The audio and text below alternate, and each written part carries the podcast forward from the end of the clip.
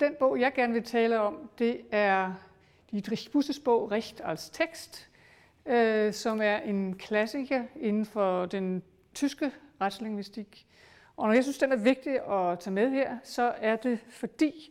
øh, Dietrich Busse i 1992, hvor bogen er fra, faktisk giver en øh, beskrivelse eller en programerklæring for det område, øh, som vi gerne vil arbejde med på retslingvistikken,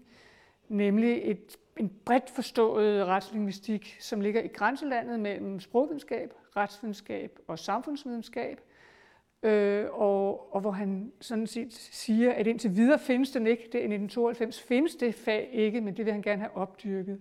Og det er det, vi i Reline gerne vil arbejde med og opdyrke. Og det, som øh, jeg synes er spændende ved hans tilgang, det er, at han siger, at vi kan ikke forstå rettens sprog og sproganvendelsen i juraen, uden at vi indtænker den institutionelle ramme, som juraen anvendes i, og den måde, som sproget afhænger af institutionerne øh, og de roller, som, øh, som tildeles dommer og advokater og parter i en retssag, som tildeles lovgiverne, som tildeles lægmænd. Øh, og at vi hver gang vi analyserer det juridiske sprog, faktisk skal tænke den institutionelle ramme ind i billedet. Øh, det er den ene ting, som er, er vigtig i hans øh, tilgang. En anden ting, det er, at han, øh,